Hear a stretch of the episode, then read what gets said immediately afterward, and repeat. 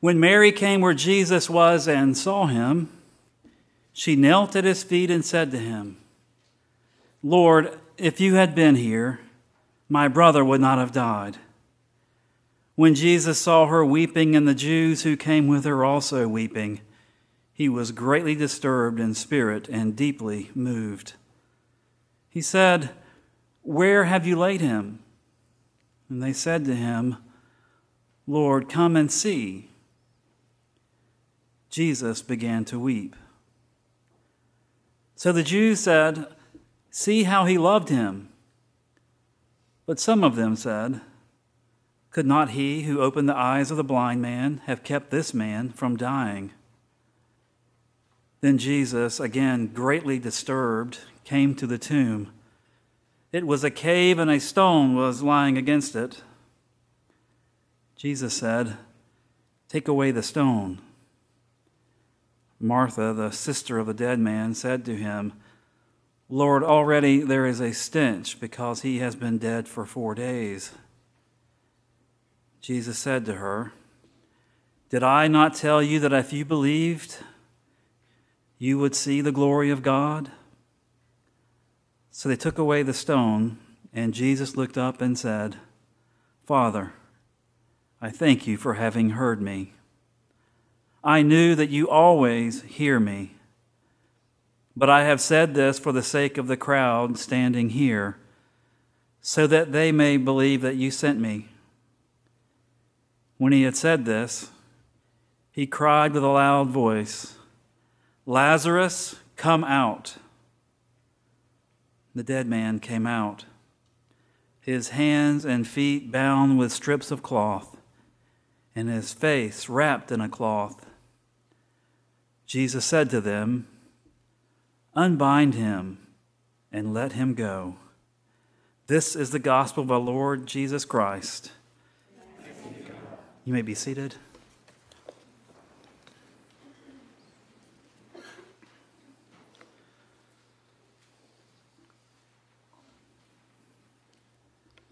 It is great to be here with you in this place and in this time as we remember those who have passed before us, loved ones, members of this congregation, loved ones, members of our families, dear friends.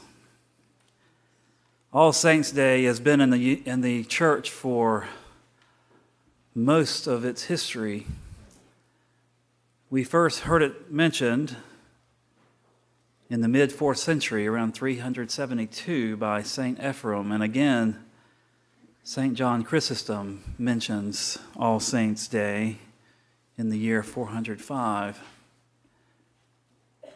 It's been a long history of recognizing and remembering the saints who go before us, but also a day of recognizing and celebrating God's grace and love, God's hope, and God's future that extends beyond what we can see, beyond what is old into what is new,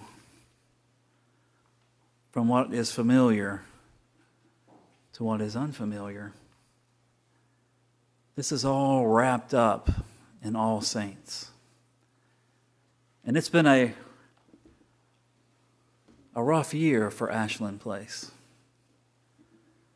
Since I've been here in my fifth year, my fifth All Saints Day, we haven't celebrated with so many passing of the saints, celebrated the lives of so many, celebrating God's grace and love for all those who have lived with us and now live beyond us. We also recognize that even as we can no longer see our loved ones, those who have passed away, that we know they are in the communion of the saints.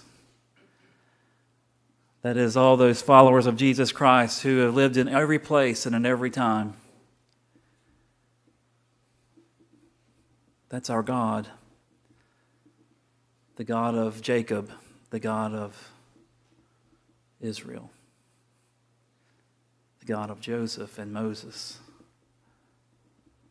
God of the disciples. It's our God. It's our saints' God. And we celebrate the communion that they share with us here today and with those who have passed before us. This passage that we have in front of us, this passage of Lazarus, is a powerful statement. It's uh, the story of Lazarus is a powerful story as Jesus is called upon by Mary and Martha. You know, Mary, Martha, and Lazarus were three of the four individuals that the Gospel of John points out as people, individuals whom Jesus has loved by name, or somewhat by name. The fourth one is the, disciple whom Jesus loved. Then we have these three Lazarus and his sisters, Mary and Martha. And as the story goes, Lazarus has fallen ill, and Mary and Martha have sent word to their friend, their dear friend Jesus, to come to be with them and to heal Lazarus, to keep him from dying or falling further ill. And Jesus delays in coming. He delays on purpose. So he might be instructive to his followers and those who will see and will hear what is about to happen with Lazarus. Four days Jesus waits.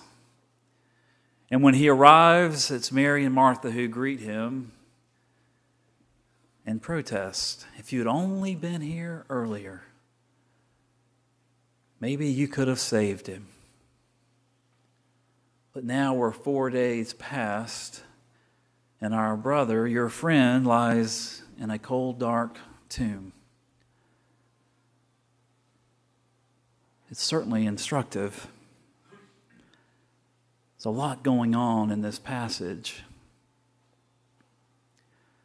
There's a lot going on because there's a lot of grief. There's this sense of loss. There's been a death in the family. And the sisters hurt deeply. The friends and the mourners gather to share in that grief and to express their shared grieving. Jesus, when upon greeting Mary and Martha and seeing these mourners, is deeply disturbed and grieves also. We're told he weeps. It hurts. There's no way around it. And that's one of the instructions in this passage is that death is real and death is painful and death, death is messy. And in all of this mess and all of this loss, we hurt. We hurt deeply and we grieve and we weep. And God weeps with us. Jesus weeps with us in our loss. But Jesus doesn't only weep, doesn't only stand by to mourn, but he lifts a word of encouragement, a word of hope to say that I am the resurrection, I am life. Do you believe that, Mary? Do you believe that, Martha? And then he does something new, something unexpected, something hopeful. And he says, Take me to where you've laid him. Roll away the stone and he demands this dead man to rise and come out. Now, we all knew, those who were gathered there understood and knew that there was a time of resurrection. Many of them believed that. But it wasn't going to look like this.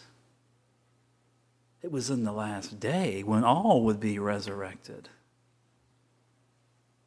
Let's not be mistaken here. Lazarus was not resurrected. He was resuscitated, he was raised from the dead.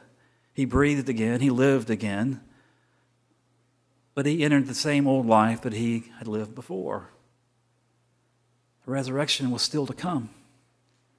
This was a foreshadowing of something new, something great, something about Jesus that instructs us that Jesus has power over even death.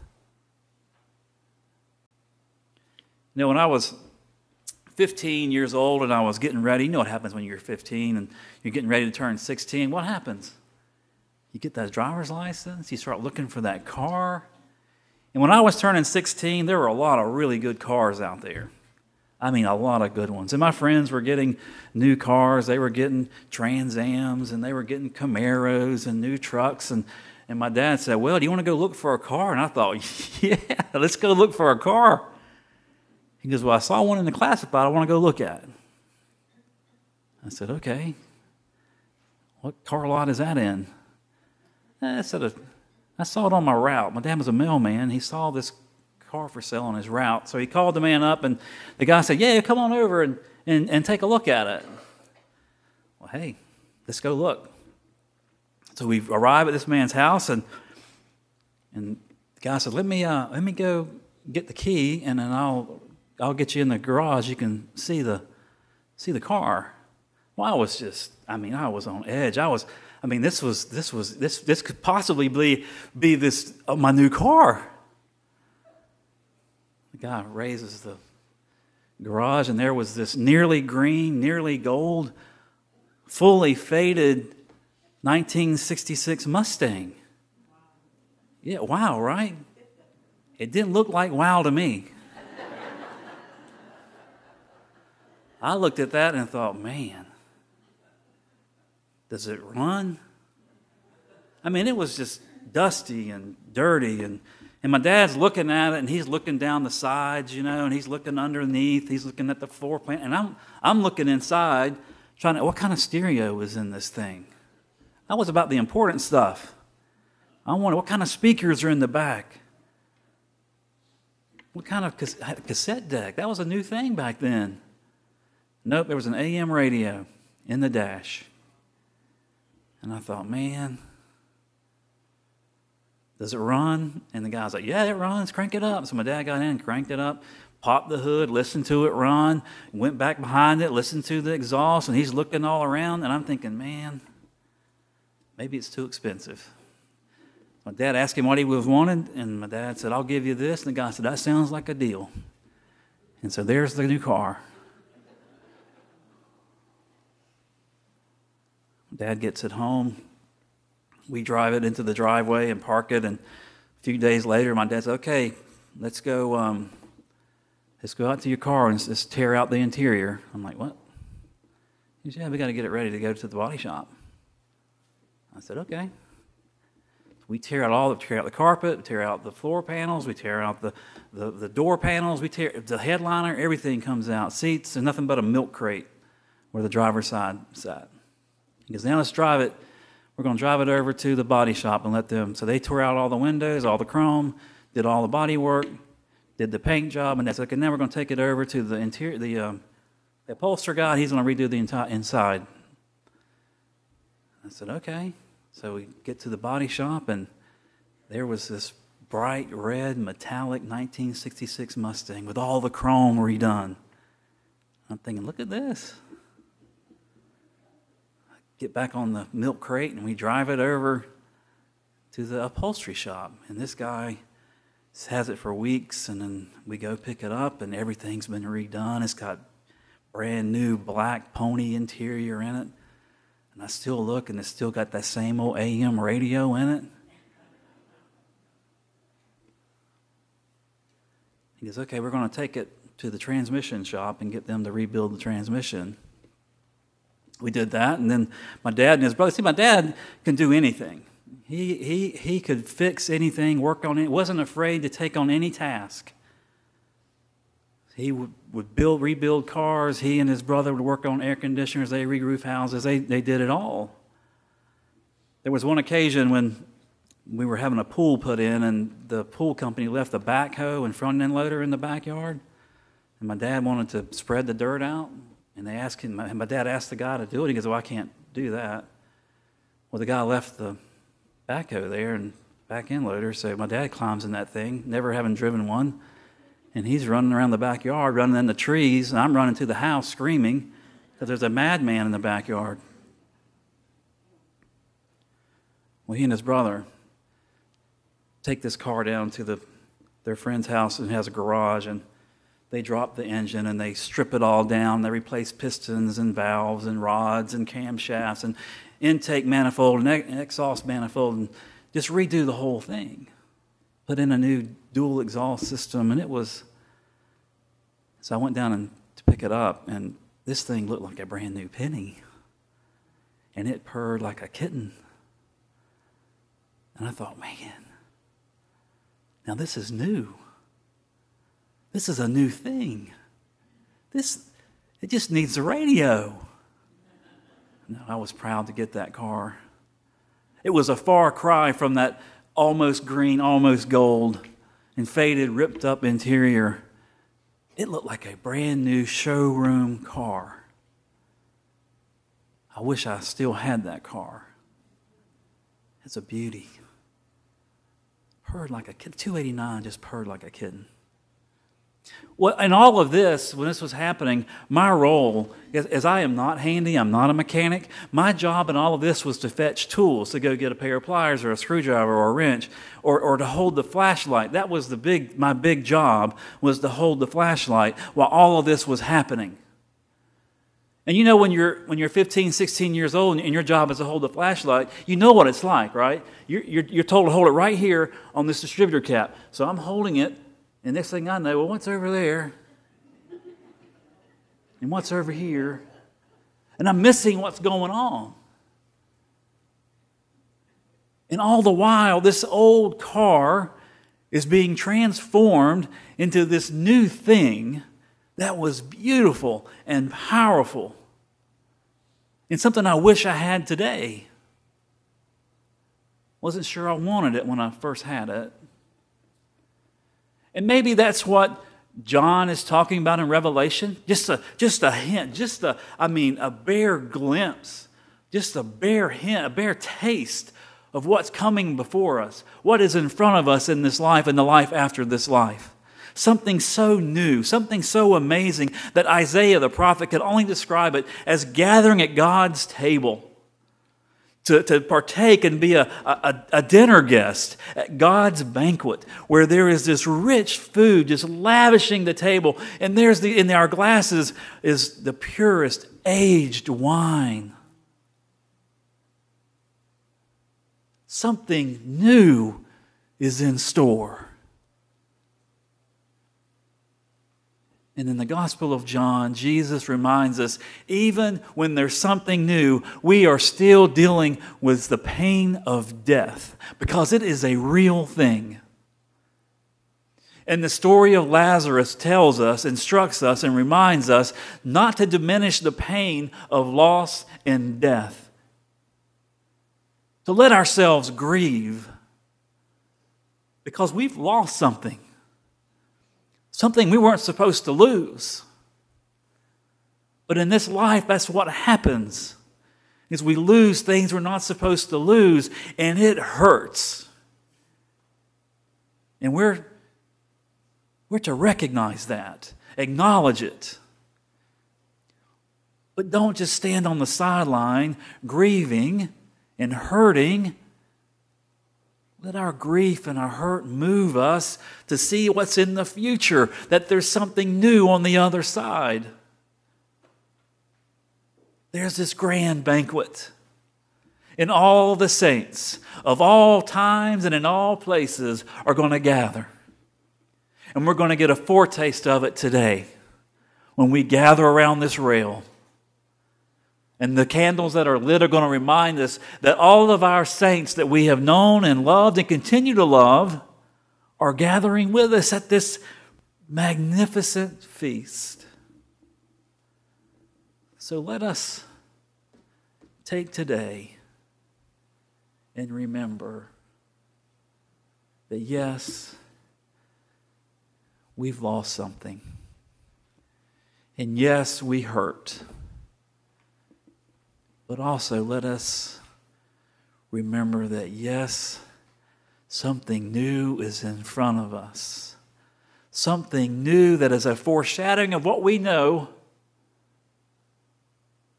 but is only a shadow of what's coming. Let us celebrate all saints. Let us celebrate God's love and grace for us, among us, and with us.